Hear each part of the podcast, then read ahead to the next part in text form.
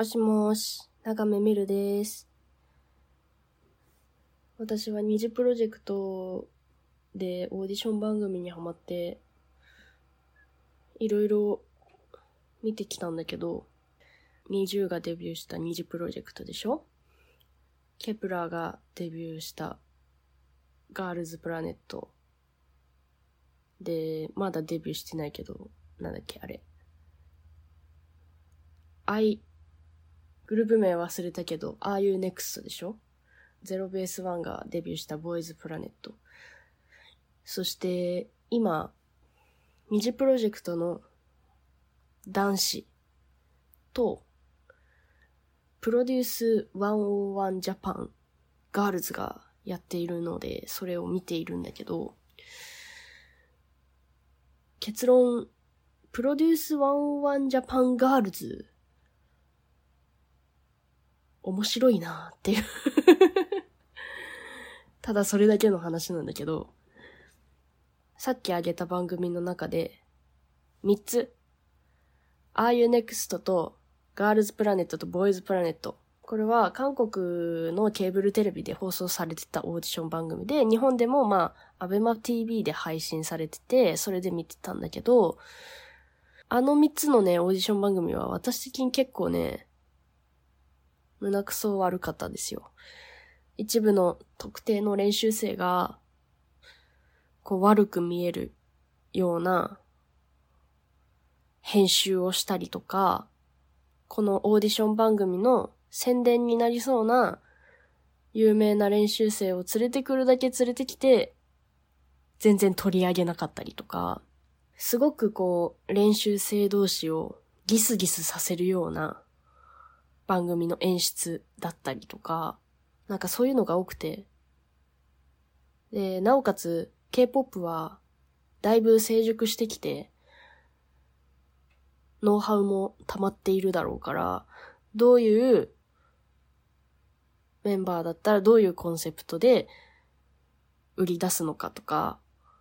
そういうのがきっとあるだろうから、100%視聴者の投票でデビューメンバーが決まるような番組、特にガールズプラネットとボーイズプラネットはそうだったんだけど、番組運営サイドからめちゃくちゃ投票をコントロールするような放送内容になってたりするのね。例えば、もうすぐ投票締め切りなんだけど、締め切り直前に、え、この子落ちちゃいそうだよ。生き残れなさそうだよ。っていうこの順位だけ。運営が上げたい練習生の落ちちゃいそうな子の順位だけ公開して、え、この子落ちちゃうの？ダメダメってこう、視聴者に思わせるような演出をしたりとか、もうなんか明らかにデビューさせたい子っていうのが透けて見えるのね。で、なおかつね、韓国のオーディション番組は、見る側ももう、かなり成熟しきっているから、例えばだけど、この子は、どこどこの事務所で練習生をしていた過去があり、今デビューしている何々というグループの子たちと一緒に練習生生活をしてきた子です。だから、何々のグループのファンの皆さんはこの子に投票ししましょうみたいな。彼女たちが舞台で出会えるのを見たくありませんか？みたいな感じで、あの、呼びかけて、デビューしてるグループのファンダムと、徒党を組んで、組織票を入れたりするのね。いや、もうなんか政治かよ。政治の世界かよっていう感じなんだけど、まあ、オタクも必死なわけですね。推しをデビューさせたくて。推しの夢を叶えたい。推しの夢を叶えるために私たちにできること、みたいなのを必死に考えた結果の行動だと思うから、まあ悪いことじゃないかもしれないけど、あとは、例えば、こう、複数名ね、投票できるパターンとかもあるわけよ。一人だけと投票できますとかじゃなくて、複数名何人か投票できますっていうパターンの時があって、そのパターンだと、例えば推しが、ちょっと微妙な順位だった場合、他の、他に投票する子を、絶対にこの子は生き残らないだろうっていう、もう最下位ぐらいの子に投票したりとか、逆にあえて、もうこの子は絶対1位だろっていう子に投票して、こう、ライバルには、その子の、その微妙な順位の推しのライバルになりそうな子の投票は避けるような指標っていうね、投票の仕方なんだけど、票を殺すような投票の仕方を駆使したりとかするのね。単純に自分が好きな子に投票するんじゃなくて、推しのライバルになりそうな子には投票をしないようにするっていう、そういう投票の仕方とかがあるんだけど、だからなんか、その結果出てくるランキングも、オーディション番組を見てて感じるランキングとズレがあったりするわけですよ。で、オーディション番組は観覧を入れて、そのオーディションのために準備してきた曲をお客さんの前で練習生たちが披露するっていうのがあったりするんだけど、そういうのだとね、大体その観覧客による投票っていうのも行われ、行われたりするのね。そのパフォーマンスで一番輝いてた子に投票してくださいみたいな感じで、あの番組は言うんだけど、でも結局、それって輝いてた子じゃなくて、人気な練習生に票が集まるわけだよね。推しをさ、デビューさせたいから。でもなんか、いや、番組を見てたら、いや、この子が一番すごかったやろっていう子が、もう平気で負けちゃったりするわけ。人気な練習生に、もう、すごい差をつけて負けちゃったりするわけ。で、だからね、こう、韓国のオーディション番組を見てきて、ドキュメンタリーとしてはすごい面白いけど、出てくる結果としてはもう全然面白くなくて なんか練習生たちには申し訳ないけど、グループとしては全然応援できないのよ。で、対して、ここまでちょっと話にあげなかった二次プロジェクトなんだけど、二次プロジェクトはね、すごく優しい世界なんですね。というのも 投票がない。ただただ、JY パークというプロデューサーがおりまして、その JY パークがオーディションしている様子を流してるだけだから、これ視聴者のね、入り込む余地はないんですよ、二次プロジェクトには。だから、すごい、すごい優しい世界が広がっているし、JY パークもね、めちゃくちゃ人格者だから、こう、大人がね、見てもね、染み入るような言葉をね、言ったりするわけ。で、だけどね、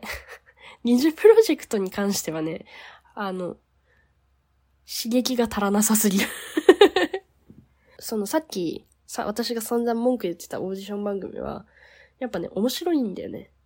練習生たちが、こう、本気で、頑張る仕組み作りというか、なんて言うんだろうな。番組として面白い仕組みはいっぱいあるんだよね。二次プロジェクトはさ、予選編、東京合宿編、韓国合宿編っていう風に分かれるんだけど、正直韓国合宿編まで行かないとちょっとね、見応え、うーん、って感じ。予選と東京合宿はもう個人だから、なんか一人一人にフォーカス当たって、その子のパーソナリティとかは見えてはくるんだけど、練習生同士の絡みがあって、こそ、こう切磋琢磨して成長していく姿っていうのが、やっぱりオーディション番組のなんか醍醐味なのかなと思うから、うーん、ちょっとね、やっぱ離脱しちゃう人いるよねっていうのは思うのね。で、最初の20がデビューした20プロジェクトに関しては、みんなが家にこもりましょうって言っていたコロナが本当に流行り始めた最初だったんだよね。だから本当に娯楽が限られてた時だったから、だからみんなが受け入れたんだと思うんだよね。うん。今、ニズプロ男子やってるんだけど、ちょっとね、若すぎる 若すぎてちょっと応援しづらいっていうのが、ちょっとある。なんか、一人さ、あの、平成ジャンプのデビューしたての知念くんみたいな子がいてさ、まだ声変わりもしてないよねみたいな感じの子がいて、ちょっと応援しづらい。うん。っていうのは、だからなんか中間みたいなオーディション番組がいいよねっていうのを、すごい思っていたところにやってきたのが、 Produce 101 Japan Girls です。これはね、本当にいいとこ取りしてる。 Produce 101っていうのはもともと韓国がやってた番組のパッケージをね、日本バージョンに持ってきたものだから、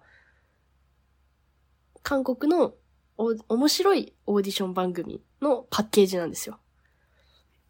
で、明らかに違うのは、日本のね、番組、番組の運営さんね、明らかに良心があって 悪魔の編集みたいなのほとんどないし、公平性を保とうという努力をめちゃくちゃ感じられるんだよね。